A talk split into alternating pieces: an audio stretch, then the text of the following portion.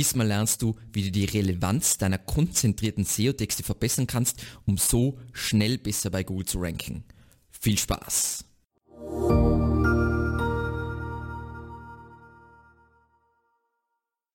Für alle, die neu hier sind, beziehungsweise für die das Thema konzentrierte SEO-Texte Neuland ist, gibt es einerseits diesen Ratgeber von unserer SEFA höchstpersönlich und zum anderen diesen einstündigen Vortrag von mir auf YouTube, wo wir wirklich Schritt für Schritt das Erstellen eines SEO-Textes durchgehen. Für alle anderen starten wir kurz nochmal mit den Bewertungskriterien für SEO-Content. Da haben wir Relevanz, Vollständigkeit, Lesbarkeit, Genauigkeit und Aktualität. In diesem Video konzentrieren wir uns vorrangig auf Relevanz und ein klein wenig Vollständigkeit. Bevor wir jetzt mit den drei Tipps starten, kurz noch einige einleitende SEO-Content-Tipps und Hinweise.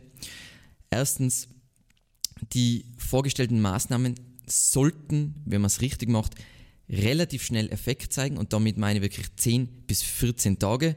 Ähm, was wir unbedingt machen wollen, nachdem wir einen Text überarbeitet äh, haben, wollen wir ihn in der Google Search Console äh, die URL hier eingeben und dann kriegen wir diese Seite und dann hier auf Indexierung beantragen, damit der Googlebot schnellstmöglich diese Seite crawlt und die Ergebnisse auch schnellstmöglich auftreten. Was jetzt passieren kann, wenn ihr jetzt zum Beispiel eine, ein wenig zu aggressiv optimiert, ist, die Seite droppt aus den Top 100, dann nicht sofort in Panik geraten, sondern ganz entspannt drei bis fünf Tage abwarten. Sollte die Seite nicht zurückkommen, alles rückgängig machen und wieder Indexierung beantragen, dann kommt die Seite ganz wieder normal wieder zurück und alles ist wieder im Lot. So, dann, wo es aus meiner Sicht viele Missverständnisse gibt. Google wird schlauer und der Algorithmus wird immer schlauer. Sie werden auch besser darin, Texte zu verstehen, aber der Googlebot kann keineswegs lesen.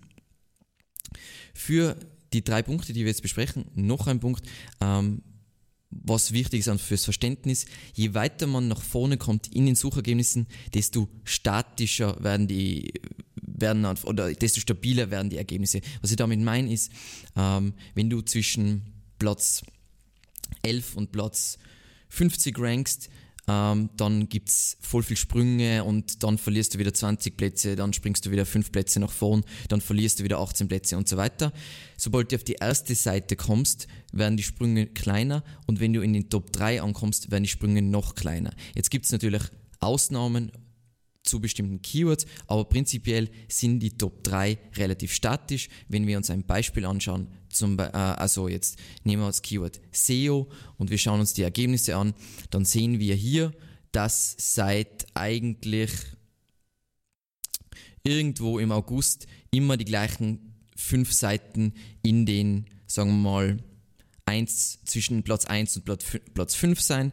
Ähm, das heißt, die sind immer wieder, also die springen kurz mal raus, aber prinzipiell sind sie immer tot. Und das ist ganz wichtig für die Analysen im Folgenden, dass ihr dieses Prinzip versteht. Das heißt, wenn ihr super schlecht rankt, dann ist es ganz normal, dass man mal, man fällt aus die Top 100, dann springt man 40 Plätze und so weiter.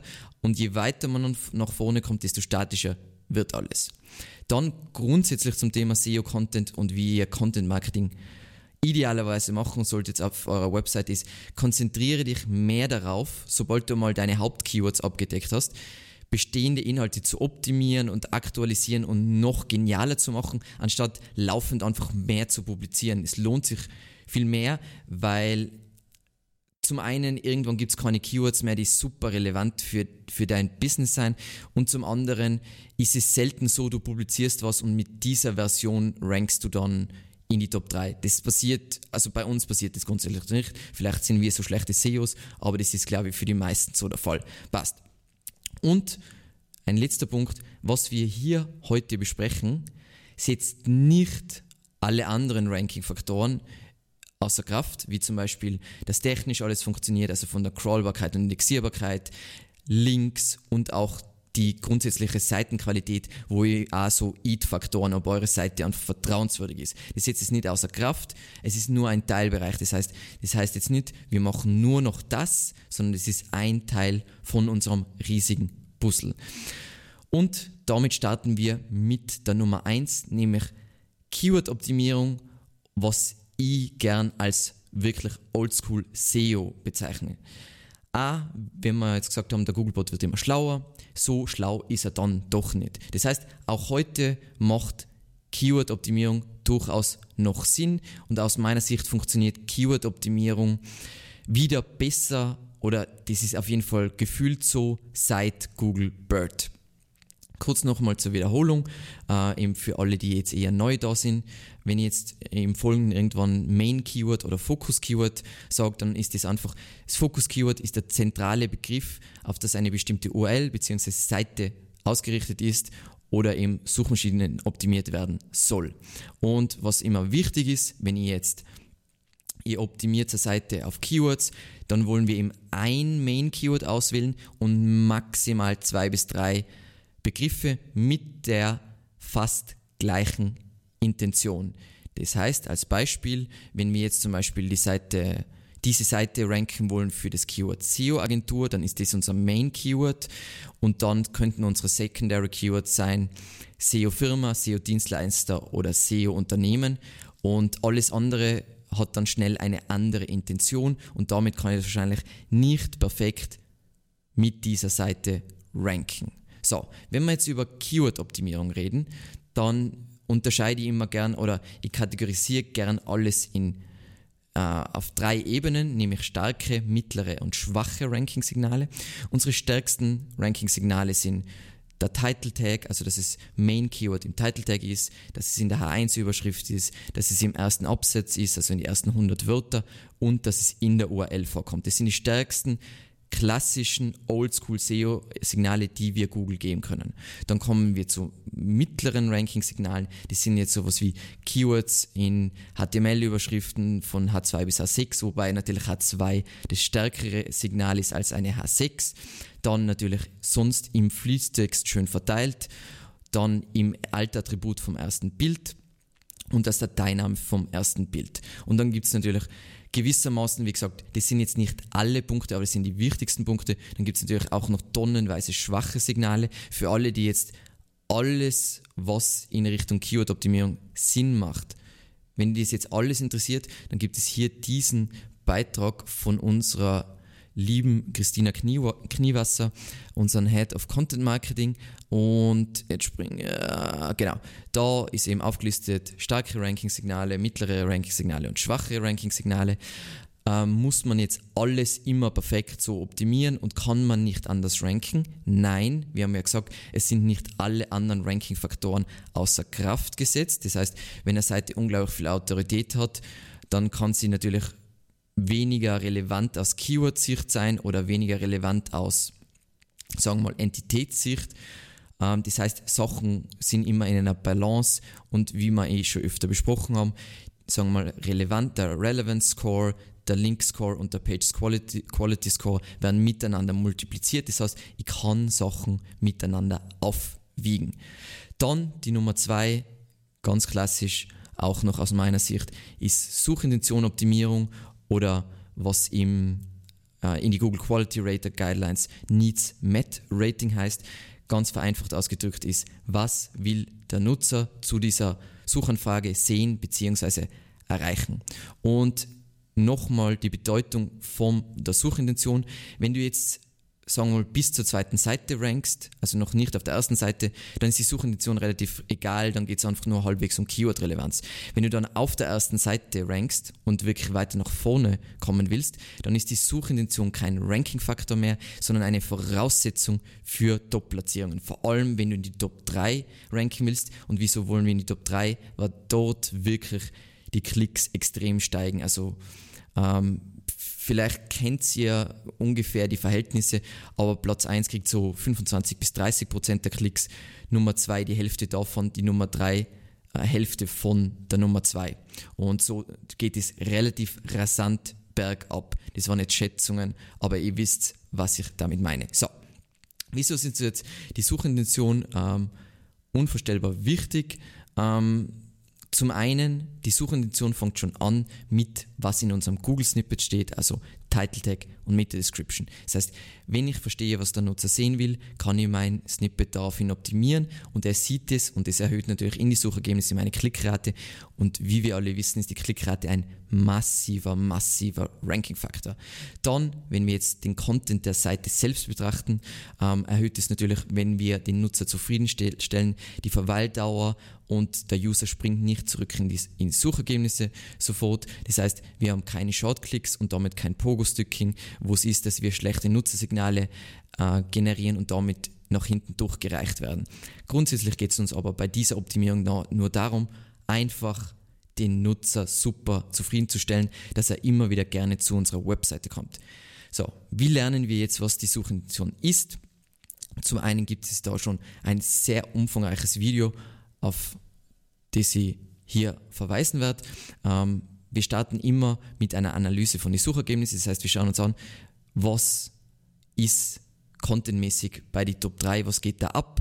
Das schauen wir uns an und daran kann ich schon gut erkennen, allein schon an die Snippets, aber an, auch am Content selbst, was Google datenmäßig festgestellt hat, was die meisten Nutzer zu diesem Keyword sehen wollen. Ganz klassisch. Ähm, dann, was auch wichtig ist, damit wir die Suchintention perfekt treffen können und auch, dass die Inhalte in den Worten der Zielgruppe verfasst werden, ist wichtig, dass wir Personas erstellen. Da gibt es ein super cooles Gratis-Tool im Make My Persona von HubSpot. Dann, was auch hilft, sind Umfragen. Dann Befragungen des Vertriebs, was sind die typischen Fragen, die immer wieder aufkommen. Was ich auch ganz gern mag, sind Amazon-Bewertungen. Das heißt, wenn ihr jetzt einen Online-Shop habt, dass man sich anschaut, die Produkte, die in dieser Shop-Kategorie, äh, in dieser Produktkategorie bei Amazon sind, was wird da oft in den äh, Bewertungen geschrieben, typische Probleme und so weiter, kann man richtig viel rauslesen. Und damit sollte man schon ein gutes Bild davon haben, was zu einem bestimmten Keyword Nutzer sehen wollen. So, was jetzt ein häufiges Thema ist und was wir SERP Overlap Score nennen, ist die große Frage, die auch wir haben oft da Probleme Moment ist, wann brauche ich eine eigene Seite für ein bestimmtes Keyword und wann kann ich mit einer Seite mehrere Keywords ranken. Wir haben jetzt das Beispiel gehabt mit SEO-Agentur, ist es Main Keyword, aber wir ranken auch die Keywords SEO-Firma, SEO-Dienstleister und SEO-Unternehmen ähm, mit dieser gleichen Seite. Diese Frage stellt sich ja extrem oft. Wenn wir uns jetzt ein Beispiel anschauen, in diesem Fall schauen wir jetzt das Beispiel ähm, SEO und Suchmaschinenoptimierung an. Ähm, ich schaue mir das jetzt, die Suchergebnisse, also die SERPs, schauen wir jetzt in Ahrefs an, damit es wirklich komplett ent entpersonalisiert ist. Wenn wir jetzt die Suchergebnisse anschauen für SEO, dann erkennen wir auf Platz 1, das, wir ignorieren jetzt mal den Featured Snippet mit Wikipedia. 121 Watt, dann haben wir Sam Deutschland, Morfire, Evergreen Media, Kugel selber, OMT, Gründerszene, Lunapark die üblichen Verdächtigen, wenn man sich im deutschsprachigen SEO-Markt auskennt. Und wenn wir jetzt wissen wollen, hey, kann ich jetzt mit einer Seite für beide Keywords ranken, vergleichen wir jetzt die andere SERP damit. Und da schauen wir, klicken wir rüber. Hier ist halt OMD auf Platz 1, aber die ranken auch beim anderen. Äh, dann wieder Google, OMSAC, die waren jetzt beim anderen nicht dabei. Wikipedia war jetzt beim anderen im Featured Snippet, ist, tritt hier aber wieder auf. Morfire 121 Watt, Evergreen Media, Ionos ist hier wieder neu, Sam Deutschland, üblicher Verdächtiger und Gründerszene ist auch wieder dabei. Das heißt, wir sehen, die Suchergebnisse sind sehr ähnlich. Der Fokus von diesem SERP-Vergleich oder wie das wir nennen, SERP Overlap Score, sollte immer in den Top-Ergebnissen sein. Das heißt, wenn ihr seht, die Top 3 sind gleich, dann ist die gleiche Suchintention, kann ich mit einer Seite ranken.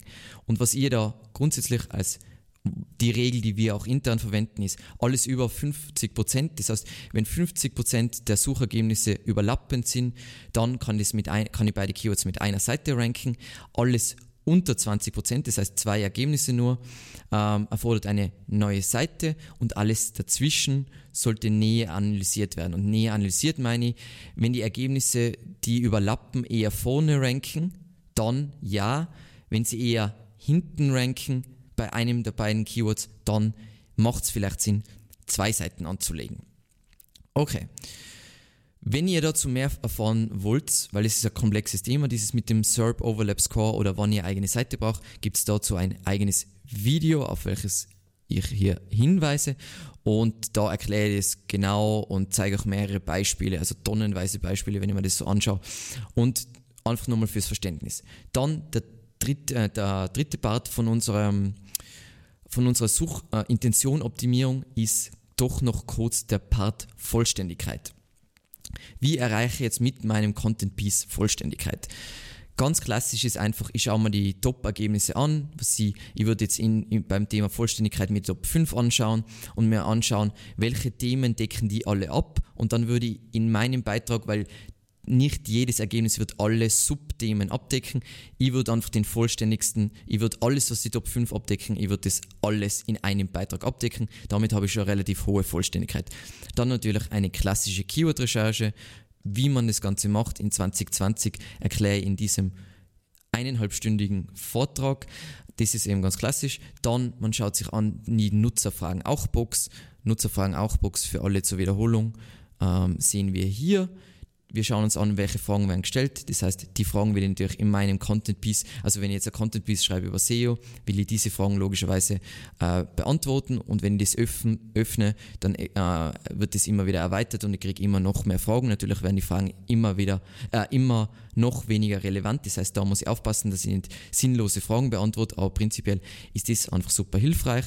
Dann, was ich mir anschaue für Vollständigkeit, ist natürlich ähnliche Sucherfragen, weil dann sehe ich ein bisschen, in welche Richtung es sonst noch geht. Das heißt, wenn ich ein, ein Content Piece schreibe über SEO, ist es offensichtlich auch wichtig, das Thema SEO lernen anzuschneiden, die Kosten ähm, und wie das Ganze funktioniert. Also nicht nur eine Definition, sondern ein wenig mehr schon in Richtung Praxis. Und zu guter Letzt, ähm, was ihr jetzt eh auch schon gesehen habt, installiert euch die Erweiterung Keywords Everywhere. Das holt euch unvorstellbar viele Keywords noch, äh, scrapt es von überall her, ähm, wo ihr noch besser versteht, was so sonstige Fragen rund um dieses Thema sind. Und damit könnt ihr unglaublich gut schon auf die Suchintention optimieren und auch für Vollständigkeit sorgen. So, und jetzt kommen wir zum dritten Punkt und zwar Entitätenoptimierung und das nenne ich gern New School SEO, weil meiner Meinung nach ist die Entitätenoptimierung erst wir wirklich wichtig seit Google Bird, also ich habe das Gefühl, dass sich was geändert hat am Spiel und da gibt es aber was Cooles, was, ich, was mir jetzt gerade aufgefallen ist, was ich nie in irgendeinem anderen Video gezeigt habe, nämlich ähm, eine coole Erweiterung, die man äh, in seinen Browser klatschen kann. Ich glaube, die Erweiterung gibt schon mehr als zwei Jahre. Und zwar, jetzt bin ich kurz draus. Genau, hier gibt es diese Erweiterung. Wie gesagt, diesen Link werde ich in die Beschreibung reinholen. Ist jetzt wurscht, dass das, ich schätze mal, dass das Spanisch ist, äh, ist eine spanische Erweiterung. Ähm, was dann wichtig ist, ihr holt euch diese Erweiterung, dann registriert euch bei Dandelion. Ähm, kurz zur Erklärung, was das ist. Das ist eine API für Semantic Text Analysis. Ähm, dann holt euch aus eurem Backend ähm, den API-Key, klatscht den API-Key in eure Browser-Erweiterung hier und dann googelt einfach mal nach einem Keyword. Und ich zeige euch jetzt, wie das dann funktioniert. Und zwar, wir haben da die Suchergebnisse für SEO, das haben wir uns eh schon angeschaut. Und wenn ich jetzt hier auf diese Erweiterung klicke, dann hoffe ich, dass das funktioniert und nicht alles explodiert. Dann kriegen wir hier so diese schönen blauen Tabs und das sind die Entitäten, die Googles NLP, äh, die Dendalians NLP API bestimmt hat, über die dieser Text, äh, um die sich diese, diese Texte drehen. Das heißt, wir sehen jetzt bei Wikipedia, Webseite, Suchmaschine, Google, Suchmaschinenoptimierung. Wir sehen bei 121 Grad Suchmaschinenoptimierung Benutzer. Die sind natürlich sortiert nach was, welche Entität am hervorgehobensten ist. Und dann hat man hier dieses coole Feature, was ich am meisten lieb ist. Ich sehe das, was äh, die meisten in die Top 10 haben, ist Google, dann kommt Suchmaschinenoptimierung, dann Suchmaschine, dann Benutzer, Webseite, Hyperlink. Und wenn wir jetzt zum Beispiel unser Ergebnis anschauen, dann haben wir zwar auf unserem Platz 1, das, was am hervorgehobensten ist, ist Suchmaschinenoptimierung, aber dann haben wir Qualität, Investition, Google kommt dann erst als viertes, Analyse, Hypothese und dann kommt Magie, was mir extrem gut taugt, äh, extrem gut gefällt. Ähm, das heißt, Eventuell sollten wir hier nochmal nachoptimieren hinsichtlich Entitäten. Wie optimiert man jetzt nach auf Entitäten? Ähm, prinzipiell ist das Ganze alles nicht so sophisticated. Das heißt, meistens heißt es einfach, dass man den Begriff selber ähm, besser behandelt. Und damit meine ich jetzt nicht prinzipiell, dass ich den Begriff einfach öfter verwende.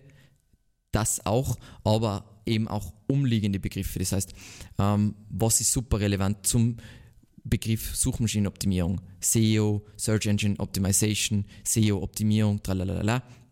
Und einfach, das darf man jetzt nicht zu genau nehmen. Das heißt jetzt nicht so, oh mein Gott, ich muss jetzt da das perfekt äh, hinkriegen. Aber man sieht extrem schnell, ob man vielleicht entitätsmäßig das Thema ein wenig verfehlt hat. Das heißt, ich sehe bei uns auf jeden Fall noch Potenzial, weil wenn ich jetzt die Ergebnisse vor uns sehe,